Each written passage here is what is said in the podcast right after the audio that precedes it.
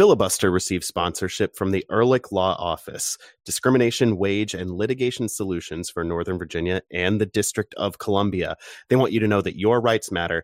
You deserve to be free from harassment and you deserve to work. They cover workplace discrimination and wage theft, non competition and non solicitation litigation, civil rights, takings and disability, and a lot more. For a free consultation, go to ehrlichlawoffice.com slash filibuster.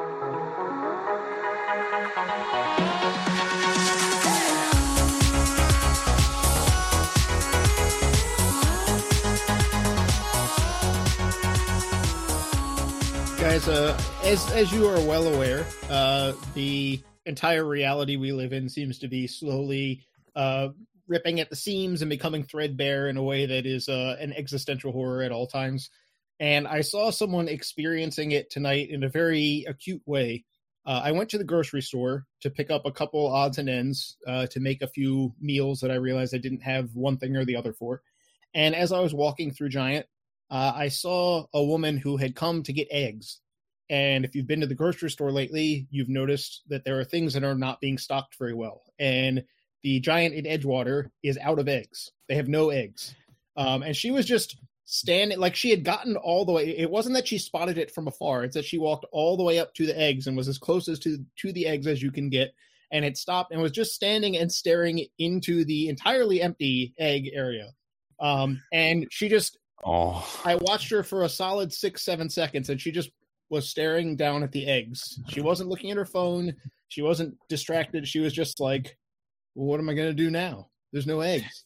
And Did at any point she scream, "I need six eggs"? No, she didn't. She didn't scream or gesture or anything. She just stood and stared. Um, and ben, I think Ben is confused because he hasn't watched Beauty and the Beast recently enough.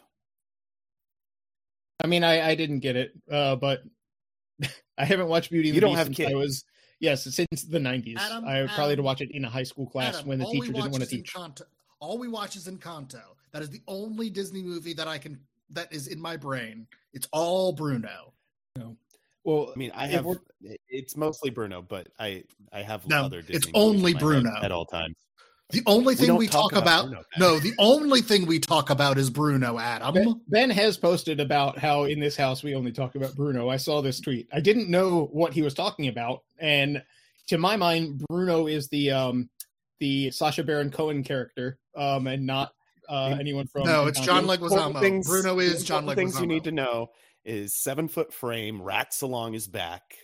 Lily will do. She does the whole thing. She goes. You can't see this on the No, podcast, but Lily does the entire uh, uh, seven foot frame rats upon his back thing. She does it like, I- and and she like every morning we wake her up and she's like, "No, no song," and I'm like, "All right, all right." I mean, I got to give it to you. Yeah. Um, I'm glad that we're all finding a distraction. My distraction currently, my the Bruno of my life is Chairman Kaga from the Iron Chef Japan because I've been watching old reruns of that uh very frequently Mine because is I, the Vantalord. Okay. See, see, I can't get into anything new. I don't have the wherewithal because of the reality, uh, the fabric of reality tearing around us as things continue to fail. Uh, which is what this woman was experiencing as she stared into the abyss uh, in the egg area at the Edgewater Giant.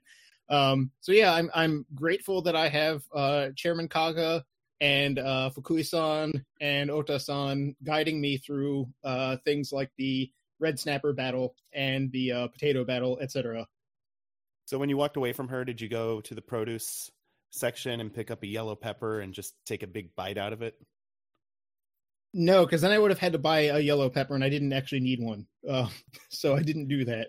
You Uh, needed but- one for the bit, but It wasn't a bit. I wasn't doing an Iron Chef bit. Um, poor decision might- making. I don't have the clothing, uh, Adam. I do not have the clothing to pull off the Chairman Kaga outfit, which I feel like is part of the deal.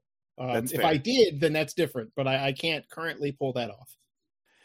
Hey, hey, welcome in. This is Filibuster, the Black and Red United, and when you stare at the eggs, the eggs stare back at you. Podcast. I'm Adam Taylor, joined by Jason Anderson, Ben Bromley. We are all from blackandredunited.com, where we cover DC United. And uh, we have some things to talk about tonight, but maybe not as much as I would have wanted or expected to be talking about at this point in January. We'll get into that. Uh, but first, I have to ask you guys this question. Ben, what are you drinking? Bourbon and Coke. Nice.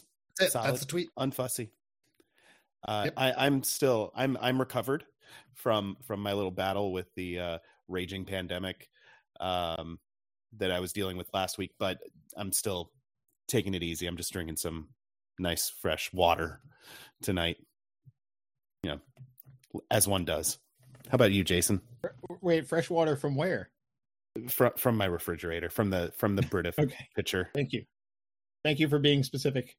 Um, uh, I am drinking uh, Devil's Backbones Vienna Lager. Uh, I went back to the old uh, the the suitcase, the 15 can pack. Though the price on that has gone up by two dollars and fifty cents, which made me immediately Highway look at robbery. all. I went and looked at all the other options in the store, but I wanted beer like as soon as I got home when I bought it, and the options that were uh, comparable or better were on the um, the shelf and not in the fridge. So I was like, well, I guess I'm paying 250 extra. Um, but it's still good. It's still a good deal. So I'm going to keep buying it. All right, on to DC United news. Uh, as I alluded to, there's not a ton happening in the DC United orbit at this point. Almost frustrating little, frustratingly little. Um, but we do have some things to talk about with the season le- less than seven weeks out. Um, first up is the super draft. Last week we talked with Travis Clark to help preview that first round. Um, and DC United, of course, traded out of the first round after um, or when their pick came up. So they didn't do it in advance of the draft. They did it um, when their their number was called, basically. Um, they got a hundred thousand in GAM for that that first round pick, and then made some picks in the second and third round. They got uh, a playmaker out of Oregon State named uh, Sofiane Djeffal. They got Alex Nagy out of Vermont, uh, a midfielder forward slasher. Uh, and in the third round, they got Skage Simonsen, a central midfielder uh, from SMU by way of St. John's. Um, not the most active day. They, there's some promise on these guys. I think Djeffal in particular had a, a fun sizzle reel to watch uh, from his time at Oregon State. But I mean, the draft is what the draft is at this point. We've talked about it for years now. MLS is uh, MLS pundits have been talking about it for years now. Um, I feel like if you're not in the top five, if you're not able to get a, a Generation Adidas player, or sometimes even if you are, uh, you're going to get more value out of signing academy players than you are necessarily going in the draft. And so if you just pick uh, um, high risk, high reward players, like it seems like DC United has, maybe you'll uh, hit a home run. And if you don't, it's okay. Um, DC, one of DC United's first round picks from last year, is currently playing in uh, USL Championship. Uh, some people might think like, oh, he was the the what the number six pick uh, was DeShields five, uh, and like that's a high pick, but I mean no other team in MLS uh, decided to try and acquire him. He's playing in USL, and maybe he'll develop and and uh, uh, pop back to MLS, MLS in in another year or two or three. But uh, who knows? So.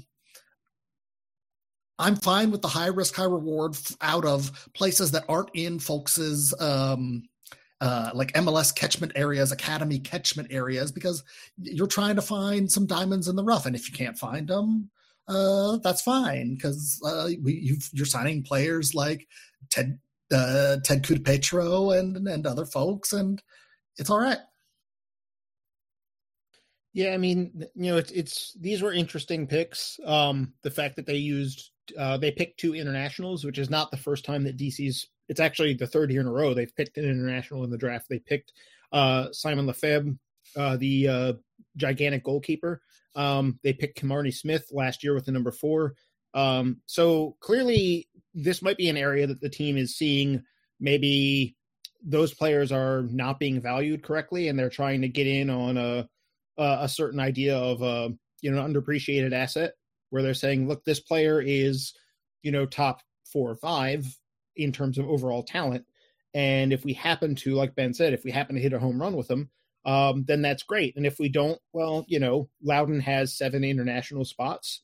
Um, I expect that these are guys that are going to play for Loudoun for the majority of the year. If we're lucky, um, one of them gets a, a contract offer with DC uh, and and provides some depth.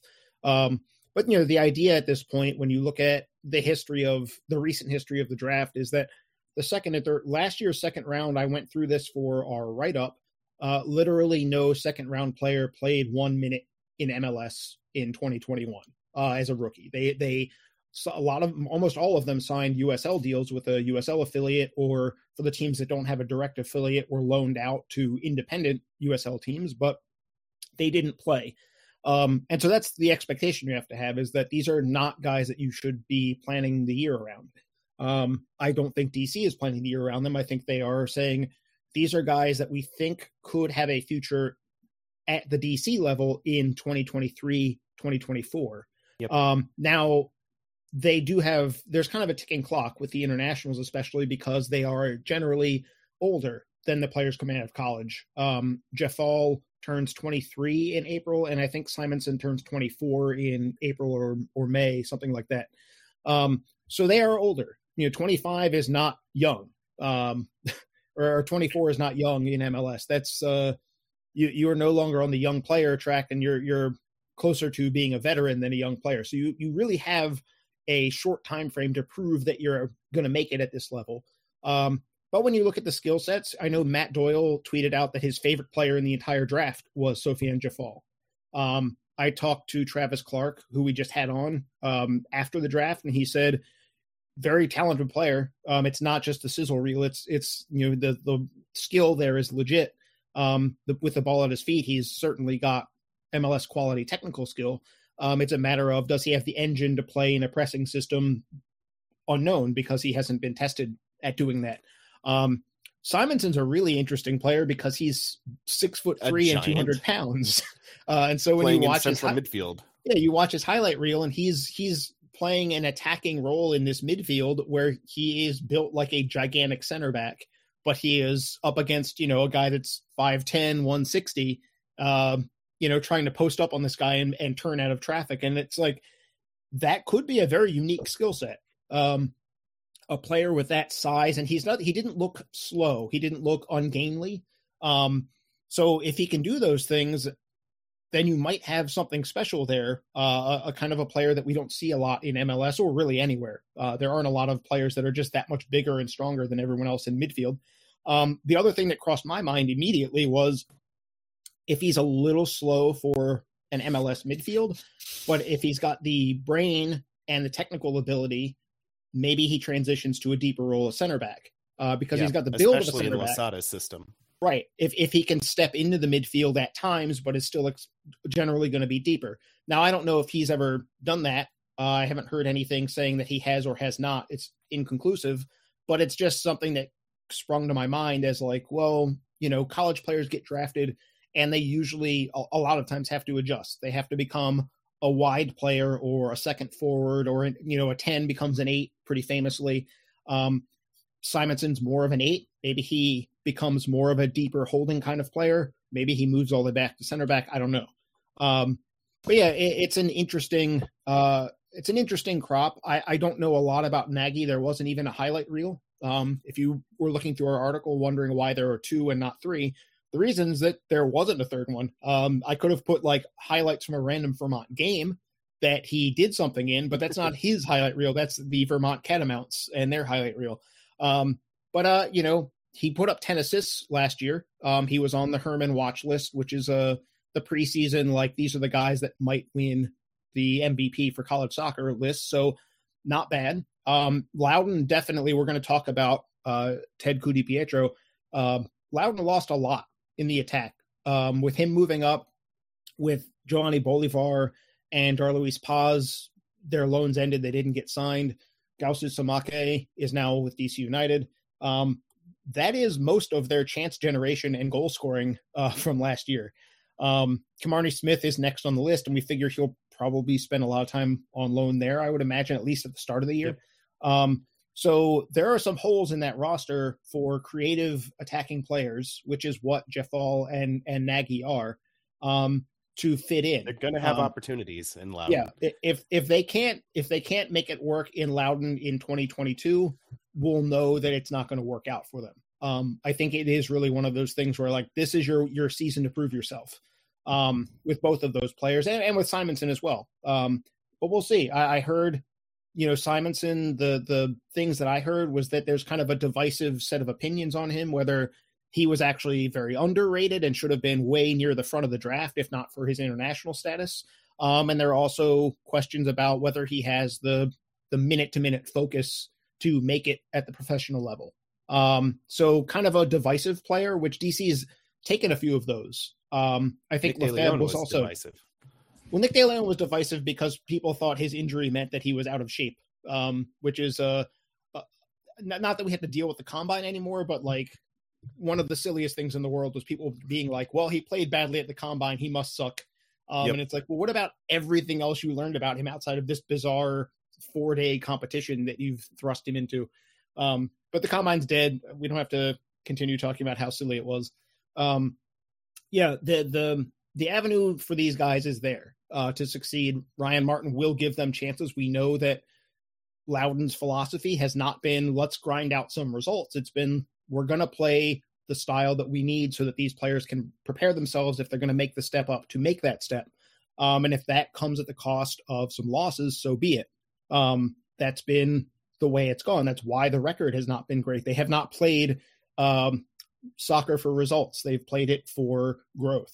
So the opportunities will be there, and these guys will get their chances. It's just a matter of can they are they good enough to seize them? Are they focused enough to seize them?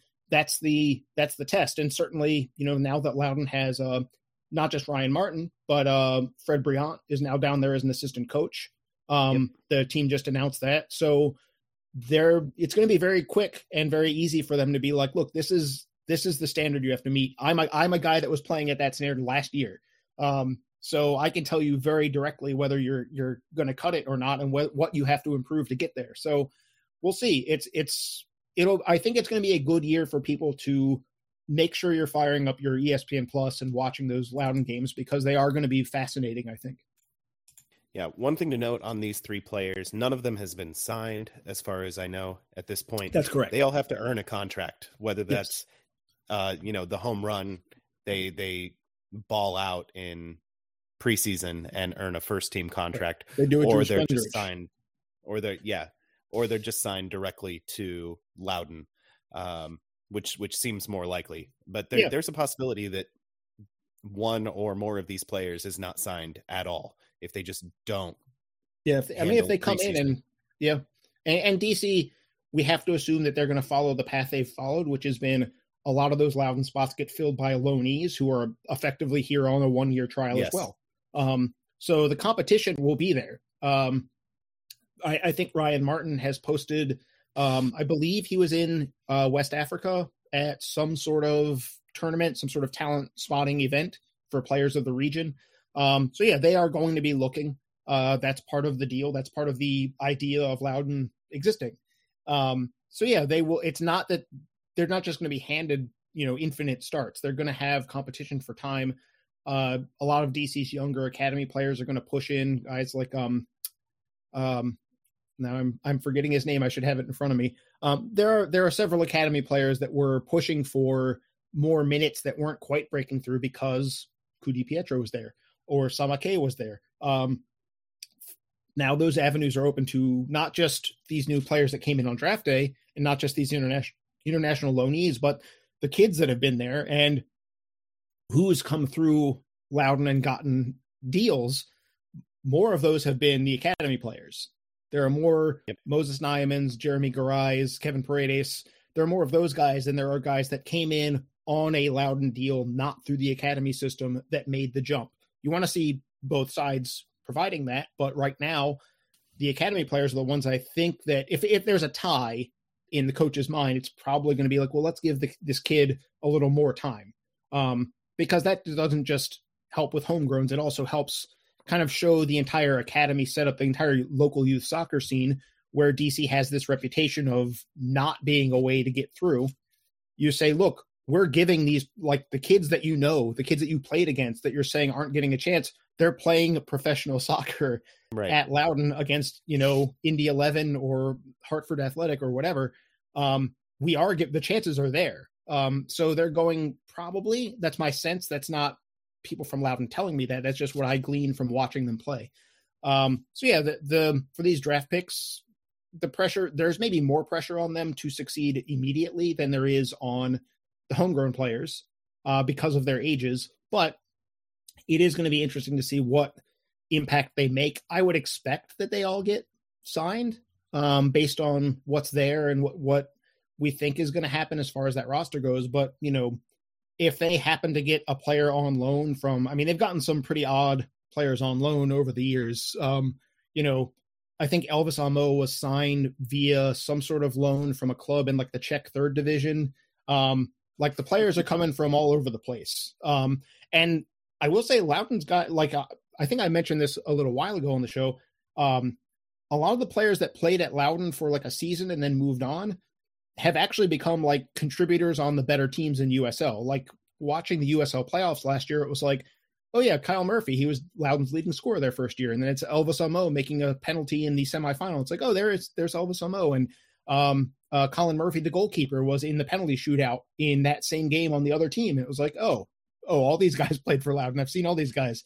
Um, so yeah, they this is a team that is starting to prove that it's a path to professional soccer. Doesn't always work for DC. Maybe these guys don't make it here, but maybe they make it somewhere. But hopefully, hopefully we're talking about some success from the draft a little more than they got last year because last year, you know, Ben mentioned the trade up that they made. It was a costly trade. They, they paid a good deal of money on that one, and it did not work out. Um, trading up for DeShields was it was a it was a flop. It didn't work, which is sometimes you gamble and, and lose. Um, DC traded out. They actually got the pick that became Djeffal in that trade. It wasn't just the hundred thousand. Um, and you know, by comparison to, I want to say the the Red Bulls traded up twice, and Yeah. I want to say Chicago um, went from Chicago got a hundred thousand for exchanging pick seven for pick eleven, and DC got a hundred thousand for exchanging pick thirteen for pick uh what was it 39 26 or 31 something like that Yeah. um, which doesn't look as good, but it also kind of shows that the you know you're kind of trying to read a market that's not as easy to read anymore because you don't have everyone in the same room. It also Um, tends to be a pretty sharp curve. Yes, Um, once once the first the, few picks are, you know, they cost a lot, 150, 200,000 right? in GAM. And then after to, that- to plus an plus a, an adjacent pick, and then once you get out of the top ten, it Right. starts the the value starts to drop off pretty quickly unless there's someone who's desperate for that spot. Right. If it's up to your pick and you don't have someone banging your door down for it, um, you you're gonna take what you can get Yeah. there. And 100k is not not bad for that spot, especially since, as we said, like even the hit of the two first rounders that DC United had last year is, you know, in pole position to contribute at Loudoun this year. That's as far as he's gotten. So hopefully, you know, he can move on uh, and keep improving, and and these guys Yeah, I mean, well. And I would take that 100K any day of the week in GAM. I mean, especially for a, a, draft pick in the mid to late first round, give me that GAM and let DC United spend that in any way that they wish on not a draft pick because that money is more valuable than that draft pick. some other money they have coming in. Uh, moving on from the draft now, uh, thanks to the sale of Erik Sorga to Gothenburg in Sweden, the Allsvenskan. I think you might have Um, added an N that's that's not part of their name. Gothenburg or go? Yeah, you're right. Gothenburg. Gothenburg. There's no I, N I there. I think. No, It just feels like just there just, should be. just FC Goat. I think we have to assume that that none of us has any handle on how to pronounce a Swedish uh, G. Uh, is, is my understanding is that no one, no Americans ever get this right. So just have to accept that we're we're wrong. Yeah.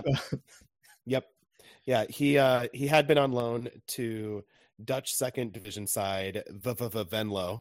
Um I love it. I love I think there should be more soccer teams whose name is basically the air horn sound effect. Are, um, are you enjoying that in my life? Well, we need well, we need acronyms in which someone is like because Americans, I think, would be like the acronym needs to say so. It has to be like a word you can pronounce and not three V's. It can't just be an initialism. It has to be an actual. Yeah. Uh, whereas the Dutch are like, no, three V's in a row is completely fine. and when the next when the word itself actually starts with V, they're right. It is fine. It's better. um, Erik Sorga, though, moving on. Um, coming in uh, from Loudoun, as we've mentioned at this point, Ted Ku DiPietro, uh, who was ending for Loudoun last year um, in his was that his second or third year as a pro? I think second year. I think second year. year. as a pro with a contract, but third. I think he played as an academy player with Loudoun that first year. Um, mm-hmm. I might have that wrong, but yeah, I believe this. I'm 99% sure it's second year under contract with Loudoun on a professional deal. But he played everywhere in the midfield, basically. Mm-hmm. Um, attacking spots, deeper spots. He even played up top, I think. Uh, I don't know if he played wingback, but I'm sure he could. Uh, I think in emergencies, I think there were some late game situations where he took that role. Right. He's he's a classic anywhere but center back kind of player, but he led the team in every relevant attacking category while doing that. Which yeah. that you you see why he's on the first team now. I don't know where Losada is going to use him, but I feel confident saying he's going to get some minutes this year. Yeah, I mean, when you when you want to bring a player up from the USL level, you want them to be a player who's already at a young age, no matter what. You know, he's I think he's turning 20 this year. Um, you want him to be not just potential to contribute in the year, but you want some some proof behind that. Um, and Ku-DiPietro wasn't just Loudoun's best player; he was one of the best players in USL period last year. Um, on all these underlying metrics, um, he drove that team forward. Um, there's a certain I've mentioned this with Griffin Yow, and I see it with Ku-DiPietro as well. There's an insistence in how he plays, um, a real urgency to set the tempo high, to keep going, to to not get discouraged by the score, um, to keep going after it, uh, trying to create things, trying to make stuff happen on on and off the ball. Um, he's got a pretty wide range of skills. It's not just a he has to do this to succeed. Um, so I, think I think this is one to be excited about. I know as as DC United fans, everyone's like, "Where's the rest of it?" Like we need more moves, and we do. Uh, but this one by itself is pretty good. Um, this is kind of this is kind of the ideal for Loudoun is a player that develops tangibly develops becomes more well-rounded quickly still at a young age um, if he had played college soccer, I don't think he would be where he's at. I think the professional environment seems to have really benefited him quite a bit. Um, being able to to know that it's close to, to make that that step um, and become an MLS player.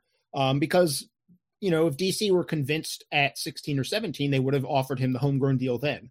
We've seen them do that with a bunch of the other guys that are in that same age cohort as him. They got the deal early. And with him, they said, you you know we're still interested, but you need to prove it. It's going to take a little more time to prove it. And the mentality to then say, okay, I will prove it, um, and to come through like he's done is, I think, really the kind of mentality you need. Um, it's not just about the technique and, and all that stuff. Um, it's about does he have the mental strength to take that step and become part of a team that it's demanding. Um, the way that DC plays is tough. It's hard to play like that and for him to you know he's going to have to sort of empty the tank every single game. Can he do that? Can he you know grasp the fact that the pressing system like paul arriola has to press julian gressel has to press they have to make these defensive uh the, this non-glamorous side of the game um if you can do that and still be talented uh with the ball then you're in business. But if you're like i'm good with the ball though. I don't have to do all this extra stuff.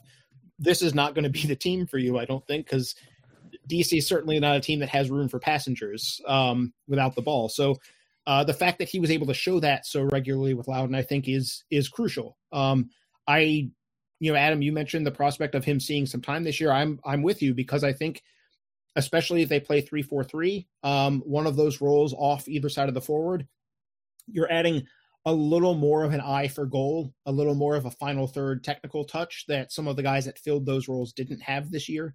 Um, thinking of like Yamil Asad's minutes. Um, yeah, I, ideally you want to fill Yamil Asad's role with someone that draws a Yamil Asad level salary and has his experience and just is more effective this year. But if you happen to have to give those minutes to Ku-DiPietro, I don't think it's going to be bad. Um, I don't think that's a bad outcome uh, if if he's able to take that step and impress. Um, which it is a step up still. Um, that he's done everything he can at the lower level, but we are still in the like, okay, now what can you do up with the main group?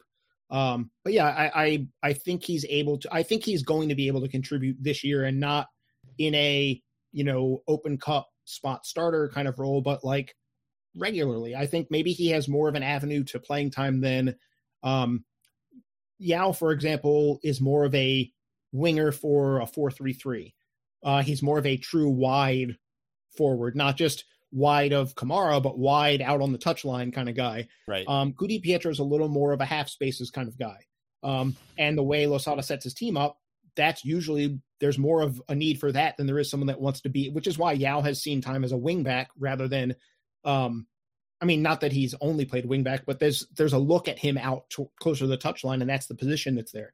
Um, Ku-DiPietro doesn't have that aspect. He's someone that can play more comfortably in a more central role. So they there may be an avenue for him to, uh, like we are just saying about these Loudoun players at the draft, to prove uh, that he has a game day every day. You know, making that group of twenty that gets named because he can play a few different roles.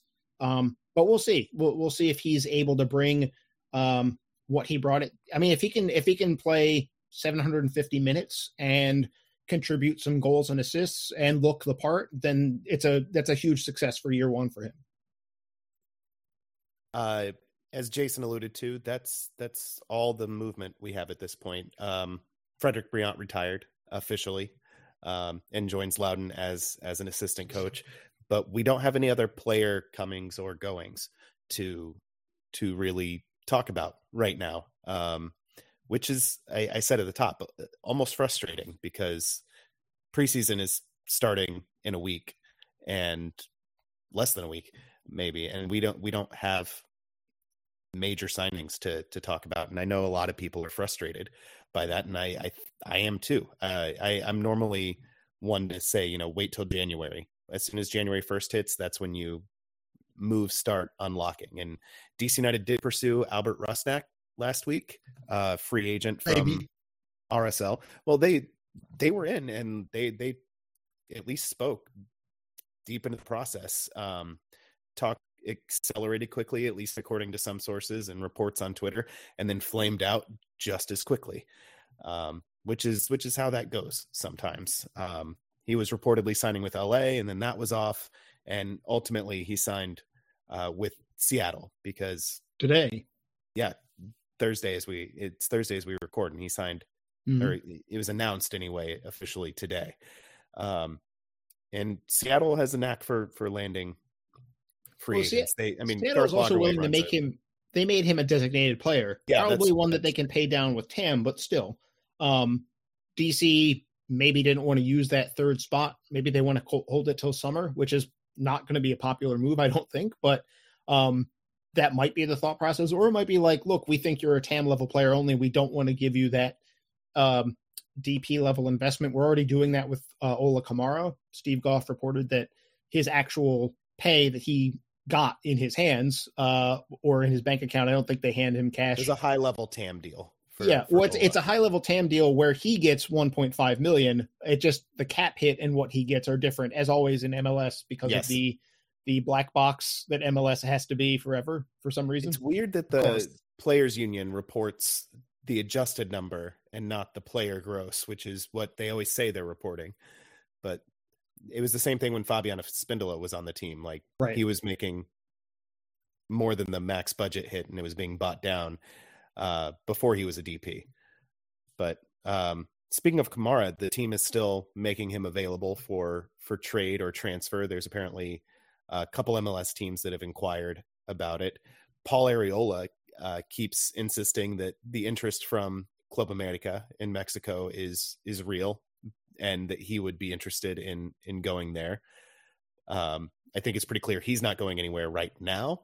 Uh, at least I hope not, because he's a pretty important part of this team, especially if another big name attacker is not brought in. Yeah. So yeah, uh, I can only imagine the reaction if one no big no big expenditures occurred, and then the most well paid player on the team outside of Edison Flores were to leave. Um, that well, would be imagine how bad it would be if Kamara left too. You have a Golden Boot right. contender who, you know, yes, Father Time is undefeated in the end, but uh, he had his best season ever in MLS last year. Yeah. And I know a lot of people think he's a not a natural fit for Losada's system, but dude put in the work last year. We we we talked about how when he and Robertha were playing together, he was the one making more of the tracking runs and the pressing runs, not Robertha. Um, and he, you know, got himself into shape and yeah, he misses some chances, but he he's pretty bang on on his expected goals. Every Yeah. forward in the world misses chances. I this is MLS. We, we don't have a seventy-five million dollar or million euro striker uh, that can be relied upon to finish above their expected goals because pretty much those are the only guys that do it. Um, uh, on the This- regular, yeah. yeah, this is a kind of a data-proven thing that like finishing is not so much the thing. It's it's just getting chances in bulk.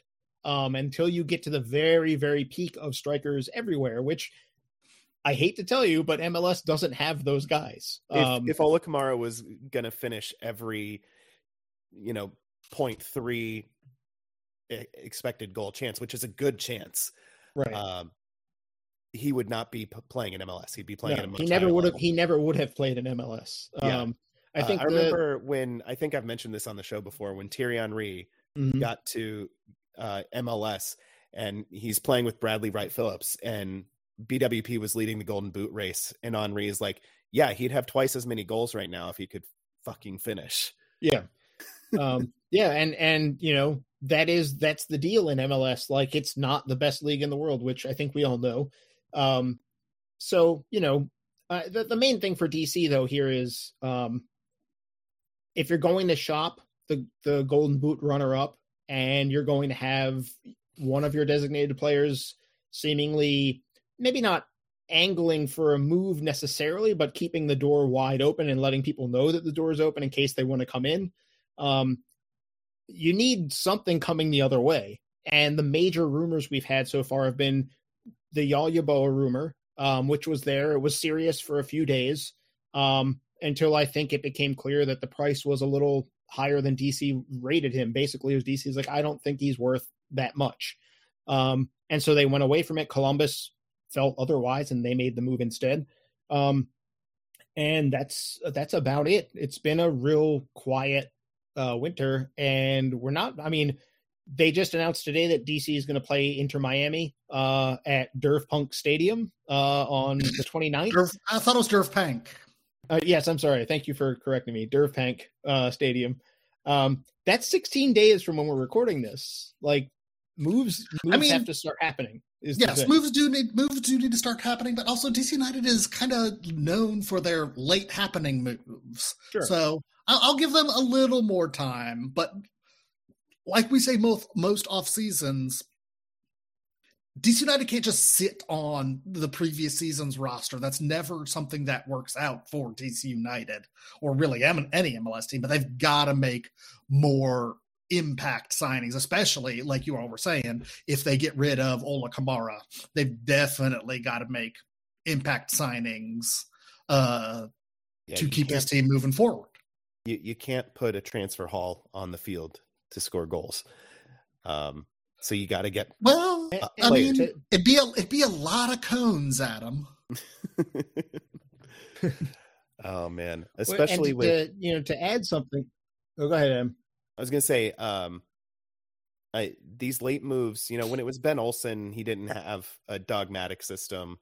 It was, you know, it was about feel and fit and and all that sort of stuff. Those late arrivals could could work. Like Lucho Acosta was a very late arrival during like midway Chris through Rolfe. preseason. Chris Rolfe was a trade very late. Um, but now you those players need time to get integrated into the system. And thankfully, we don't have a big smash up of you know multi game weeks to start the season. It's it's a, a reasonable, responsible one game a week cadence for like the first 10 weeks. It's wonderful. I'm really excited about it. Uh, but you want those players in at the beginning of preseason so they can get that fitness test out of the way. They can start learning the system and learning where they need to be, who they're playing with, all of that. And I feel like that's more important now than it may have been under Olsen. So I, I I'm starting to get a little nervous about the lack of of anything breaking loose, and hopefully it does break loose um, by the next time we record. And just to add to it, um, it's not like there haven't been voices from the team calling for this because Losada himself yeah. mentioned several times last year that he wanted the he wanted ownership to provide the investment uh, to you know this came up so often the the comparison of playing a game in which one or both designated players were unavailable while New England has all three of their starting or whatever. Um, the expenditures uh, are known, and when the coach is calling for additional investment, um, if it doesn't come, maybe if you're a coach, it's like, well, maybe this is as far as I can take this group because the players that I need to take that next step aren't going to arrive. Um, now, I don't think that we're there yet, but you know, if they enter the season with a roster that is largely unchanged, by definition, that is a roster that hasn't been invested in very much at all. Um, and that becomes a problem. Um, so we'll see. We'll see what DC is gearing up for. Um, because it, it is it is important for them to um, add to this group. It's not just that the group has to get healthier; it's that it has to be added to. Um, there were things where they were short uh, a few times last year, and even if everyone's healthy this year, you've got to consider World Cup qualifying is going to uh, unfortunately be a constant. There are going to be games all over the place. So Arriola is going to get called in. Edison Flores is going to get called in. Uh, Junior Moreno, if he resigns, which is still an un, we don't have a res- resolution on that, he's going to get called in by Venezuela, um, and on and on and on. So you have to be ready for those absences. Um, uh, Andy Najar is going to get called in by Honduras, which means that he will almost certainly have to rest when he comes back from those games. So all of these things are um, they make it important not to just uh, make big moves, but also to make several moves uh, to fill out not just the everyone wants a third designated player. That's all well and good, but you also need to fill in. I mentioned Asad. I mentioned your. I think a couple of weeks ago we talked about uh, Yordy Reyna in this way. Um, these guys that are maybe not starters but are good off the bench guys that can start 10 games and, and be at a good MLS level, you need to fill some of those guys in or, you know, show some kind of public statement is like, you know, we think Moses Nyeman is now good enough to start in the league. We're, we're going to go all in on him. Or someone else that's been on the team that wasn't getting those minutes last year, publicly back them. But right now we're all kind of like, you know, what is it going to be? Um, now, hopefully, like Ben, you mentioned that DC tends to play really close to the vest. Hopefully, that's what's coming. Is that one of these days I'm gonna, so. you know, I'm gonna be working all morning, and then when I put my work to the side to see what's going on with DC, I'm going to see an email and I'll be like, oh, I have to write something immediately. Um, and I mean, I won't be happy in the moment because I will have to freak out and, and scramble. But from a broader fan perspective, since you most of you do not have to write uh, articles for websites, um, you'll be glad to see something, and maybe it will be something that comes out of nowhere. Um, we'll see. Uh, I do. Uh, they they certainly cleaned. They cleared the deck. We talked about this in the off season as well. Um, in 2020, that off season, the contracts were set up in a way where the team was going to be kind of stuck. We were. It was kind of clear that there wasn't going to be a major change because there were just too many contracts to get rid of. A lot of those have been cleared. Um, a lot of those high paying veteran deals are off the books. Reyna, Asad, Brillant, um, those are guys that made a good deal of money because of their veteran status. They aren't on the books anymore. So where do you go from here? Um, what's what's what do you do with all that space? Uh, because MLS is not a league where you can be the lowest spending team overall, but uh, you know, are you working the margins of the cap? And right now, I don't think this roster you could say that because there's still plenty of cap room that's just not being used. Um, yep. I don't need DC to outspend TFC. Like it's great if they want to say, "Well, fine, you guys sign Lorenzo Insigne, we sign someone that's even more expensive." That's great if they want to do that. They should do that, um, but they don't have to do that. And I don't think, for the record, I don't think TFC is going to actually get a lot of. I think Insigne is going to do well, but I don't think they are necessarily set them setting themselves up to do well.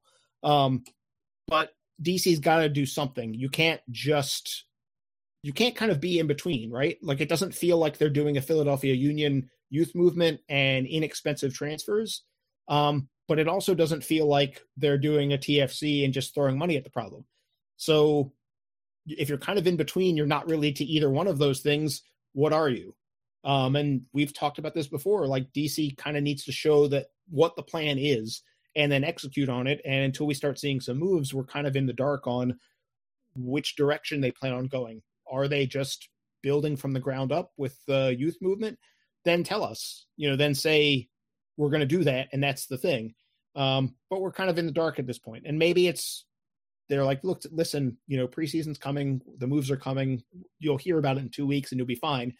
But you know, it's January 13th, and we're like, guys, is there, is there anything? And it's like, well, you know, here's yeah. one. And it's like, well, we knew that one was coming.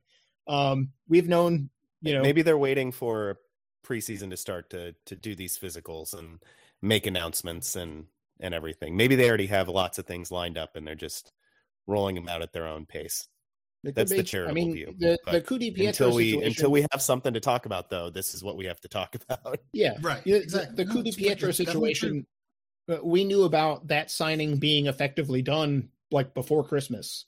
Um, yeah. So they opted to hold that until the announcement until now for various reasons. Maybe he was away for family vacation and they couldn't do the the video content that they did because um, they had his him and his whole family out in front of the training facility. It was nice. Mm-hmm.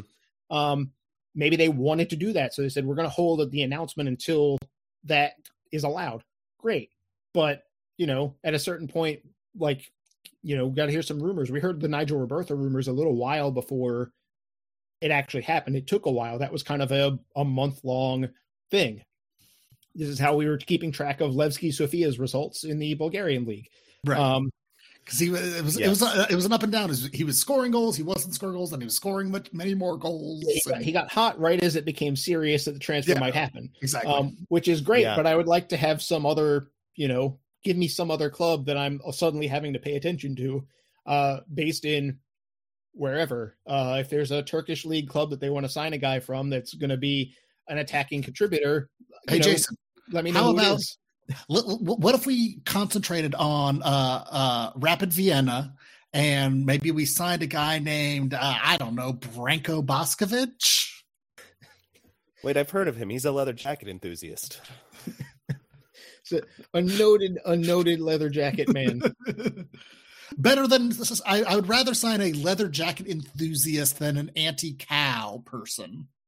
Mm. I mean, the the leather jacket enthusiast what about both? did Why, end up having a bigger effect. well, I mean, the leather jacket enthusiast had a better career than the anti-cow person for DC United. Yeah, that, it's true. Fair. I think we are we are clearly out of things to talk about, so we're going to call that a show. Thank you all for listening. Find us at blackandredunited.com if you want to support us financially, you can do that at patreon.com slash filibuster. Find us on Twitter at filibusterdcu for the podcast, at Black and Red U for the website. I'm jumping in and send us all your pictures of your leather jackets too at filibusterdcu. Sure, or your pictures of or your pictures of not enjoying cows. I'm but like yeah. passively, like if you're violently not enjoying, no, cows, no, no, no violence, do, no violence. Don't do that, but also no, don't send no, us that. Like if you're standoffish against a cow, you're, that's what we want to see. Your mild distaste of cows. You just don't want to be near one. Is the only thing. Mild discomfort at cow proximity. Yeah. Uh, at Bromley Soccer, at Jason DC Soccer, at 202 AMT. Um, send your emails to filibusterpodcast at gmail.com. Download, subscribe, rate, and review wherever you get your podcasts. Mostly, though, tell a friend about the show. It's the best way to spread the word. It always has been, it always will be. Uh, thanks again for listening. For Jason and Ben, I'm Adam. We'll talk to you again real soon. Stand with the Vantalord, Jason. Uh, I'm going to watch Iron Chef as soon as we're done.